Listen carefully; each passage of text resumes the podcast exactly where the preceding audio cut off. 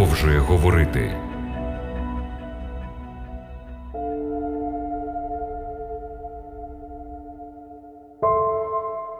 Шановні радіослухачі, радий вітати вас на хвилях радіо «Голос Надії» в програмі «Біблія. Продовжує говорити». З вами я, її ведучий Володимир Гриневич. Цими днями певна частина християн відзначала свято із свят і торжество із торжеств, світле Христове Воскресіння, Пасху або ж Великдень. Відзначається воно урочисто, відповідно до постанови Першого Вселенського Собору. В 325 році Нікейський собор встановив час святкування Пасхи у першу неділю після весняного рівнодення. Дехто з нетерпінням і трепетом чекає цей день. Хтось, щоби закінчити 40-денний піст, хтось, щоби освятити пасхальний кошик, інші – поласуватись традиційною випічкою, дехто, щоби прикрасити пасхальні яйця і почути довгоочікуваний «Христос воскрес, воістину воскрес». За словами єпископа Олега Ведмеденка, більшість людей приходить до церкви один раз на рік посвятити пасхальний кошик. У кращому випадку двічі, ще наперед пасхальну сповідь та причастя.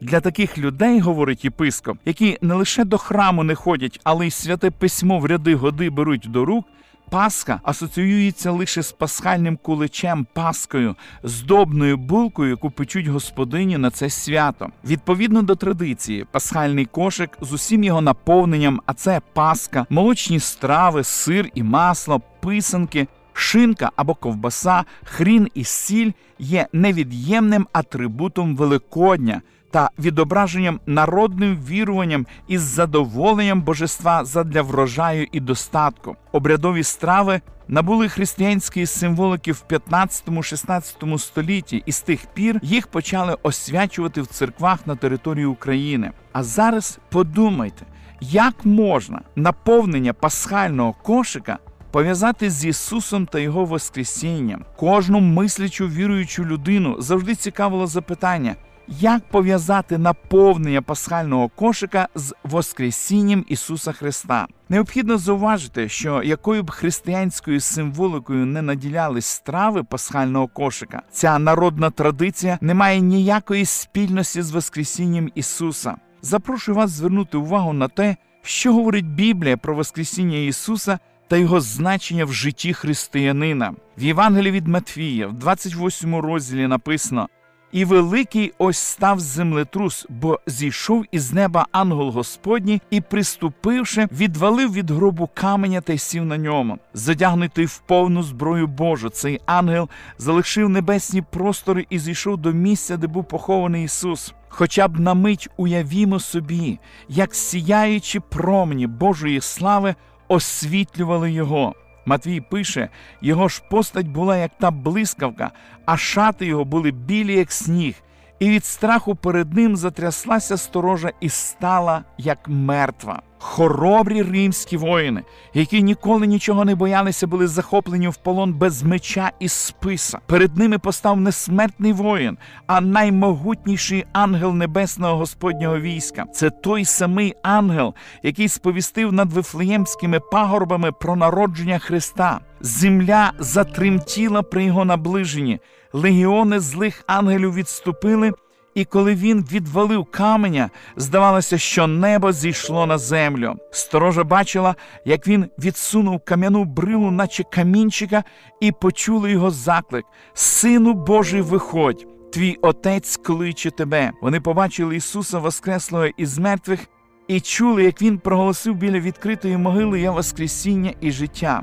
Цікаво зауважити, що землетрус стався в той час, коли Христос віддав своє життя, і ще один землетрус засвідчив ту мить, коли Христос урочисто прийняв життя назад. Той, хто переміг смерть і могилу, вийшов із гробниці переможцем.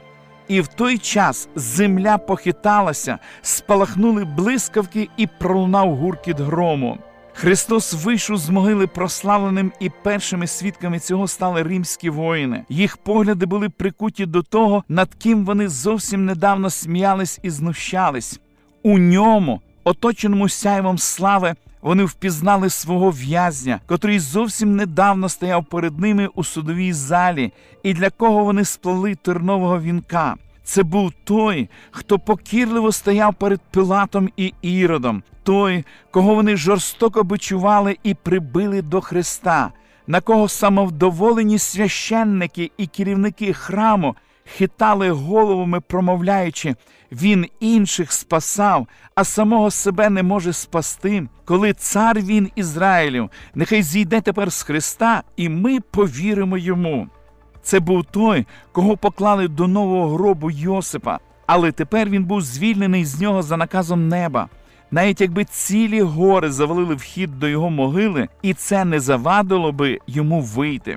Побачивши ангелів і прославленого Спасителя, римські вартові попадали до лілиць, наче мертві. Коли ж небесні посланці зникли, воїни підвелися, і наскільки швидко могли бігти їхні тремтячі ноги, вони кинулися до воріт саду. Хитаючись, мов п'яні, вони поспішали до міста, розповідаючи всім зустрічним чудову новину. Вони прямували до Пилата. Але вістка про Воскресіння Ісуса вже дійшла до юдейських можновладців. Тому священники і начальники наказали, аби воїнів привели спочатку до них. Дивний вигляд мали ці вартові.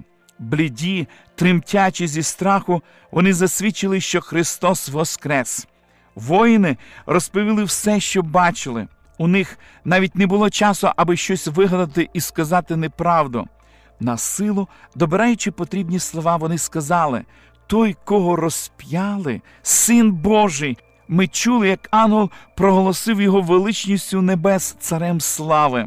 Можете уявити собі обличчя священників, яке пополотніло, наче у мерців. Напевно, Каяфа хотів щось сказати, та від почутого лише беззвучно ворушив губами. Воїни вже готові були покинути залу засідань, коли їх зупинив голос Каяфи. «Почекайте, почекайте!» – сказав він. «Нікому не розповідайте того, що ви бачили».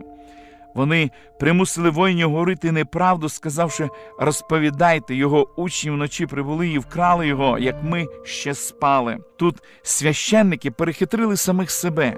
Як же воїни могли знати, що саме учні вкрали Христове тіло, якщо вони спали? Якщо б учні були винними у викраденні тіла, то хіба самі священники не звинуватили би у цьому вартових?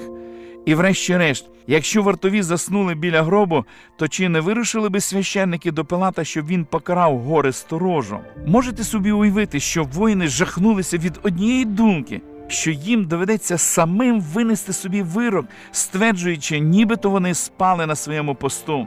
Адже така провина каралася смертю. Навіщо їм фальшиво свідчити, обманювати народ і ризикувати власним життям? Насправді, вони виконали свій нелегкий обов'язок, пильнуючи цілу ніч. І навіщо їм іти під суд, наговорюючи на себе, навіть якщо їм за це заплатять?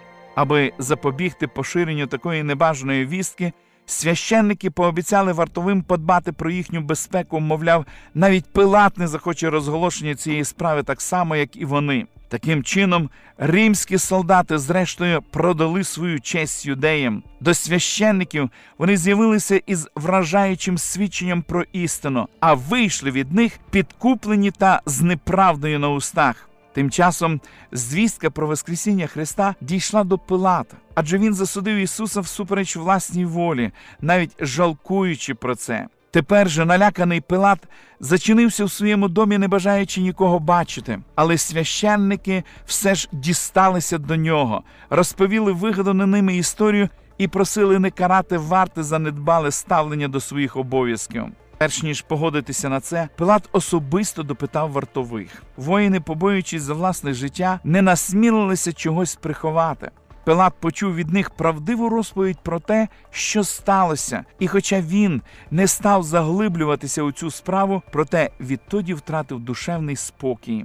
Коли Ісуса поклали до гробниці, сатана тріумфував. Він наважився гадати, що Спаситель уже не повернеться до життя. Люцифер пред'явив права на тіло Христа і поставив свою варту біля гробу, щоб зробити Ісуса своїм в'язнем. Сатана, спостерігаючи за тим, як його ангели тікають при наближенні небесного вісника, став дуже лютим. Але коли побачив, що Христос воскрес у славі, він зрозумів, що його царству прийшов кінець, а йому неминуча загибель. Священники, видаючи Христа на смерть, стали знаряддям сатани, а тому опинилися в повній його владі. Вони потрапили до пастки, з якої не бачили ніякого виходу, крім одного – продовжувати боротися проти Христа. Підкупивши воїнів і заручившись мовчанням Пилата, священники скрізь поширювали фальшиві чутки. Але були й такі свідки, яких вони не змогли змусити мовчати. Коли над могилою Христа пролунав голос могутнього ангела «Отець твій кличе тебе», Спаситель вийшов із гробу завдяки тому життю, яке мав у собі. Тепер підтвердилася істинність його слів. Через те Отець любить мене, що я власне життя віддаю, щоб і знову прийняти його. Ніхто в мене його не бере, але я сам від себе кладу його. Маю владу віддати його і маю владу прийняти його знову. Я цю заповідь взяв від свого Отця. Зруйнуйте цей храм, і за 3 дні я поставлю його. Коли Ісус вийшов з могили, Він урочисто проголосив: «Я – воскресіння і життя». Такі слова може сказати лише Бог. Усі створені Ним істоти живуть винятково волею і силою Бога. Вони залежать від Бога, тому що отримують життя від Нього. Від найвищого Серафима і до найнижчого створіння усі отримують силу з джерела життя. Лише той, хто є одне з Богом, міг сказати: «Маю владу віддати своє життя і маю владу знову прийняти його». Володіючи божественністю, Христос мав силу розірвати кайдани смерті. Ось як лікар та історик Лука описує воскресіння Ісуса в 24 розділі свого Євангелія. «А дня першого в тижні прийшли вони рано вранці до гробу, несучи наготовані пахощі, та й застали, що камінь від гробу відвалений був. А вийшовши, вони не знайшли тіла Господа Ісуса. І сталося, як безрадні були вони втім, ось 2 мужі в одежах блискучих з'явилися про них. А коли налякалися вони і посхиляли обличчя додолу, ті сказали до них: «Чого ви шукаєте живого між мертвими? Немає його тут, бо воскрес він». Жінки, які були свідками розп'яття Ісуса, пильнували, чекаючи закінчення суботнього дня.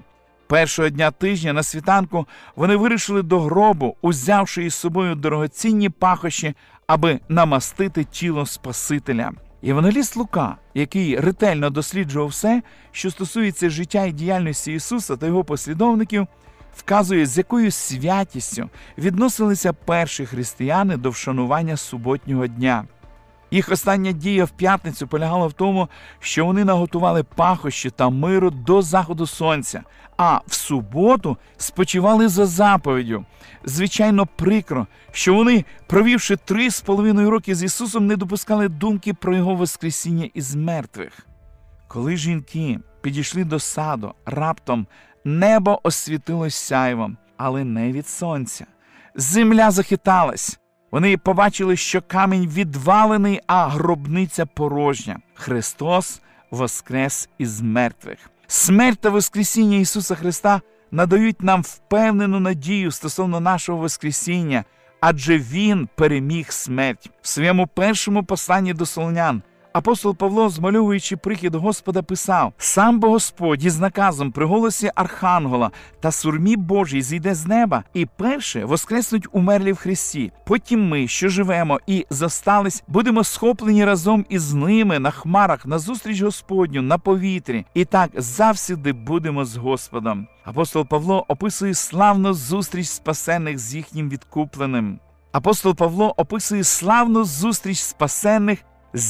відкупленим. В момент цієї зустрічі виконається мрія вірних послідовників Христа. Вони з'єднаються з тим, кого любили понад усе. Відкуплені будуть підняті від землі, а Господь у супроводі свого небесного війська ангелів зійде з неба. Ця довгоочікувана славна зустріч відбудеться на повітрі між небом і землею. Після зустрічі спасені продовжують розпочату мандрівку і разом з Христом увійдуть до Його небесних осель, щоби назавжди бути зі своїм Господом. Дорогі друзі, чи готові ви до цієї славної події? Навіть якщо доведеться заснути, то чи зробите ви це з надією на зустріч з Ісусом? Я буду молитися про те, що ви прийняли правильне рішення щодо своєї вічної участі.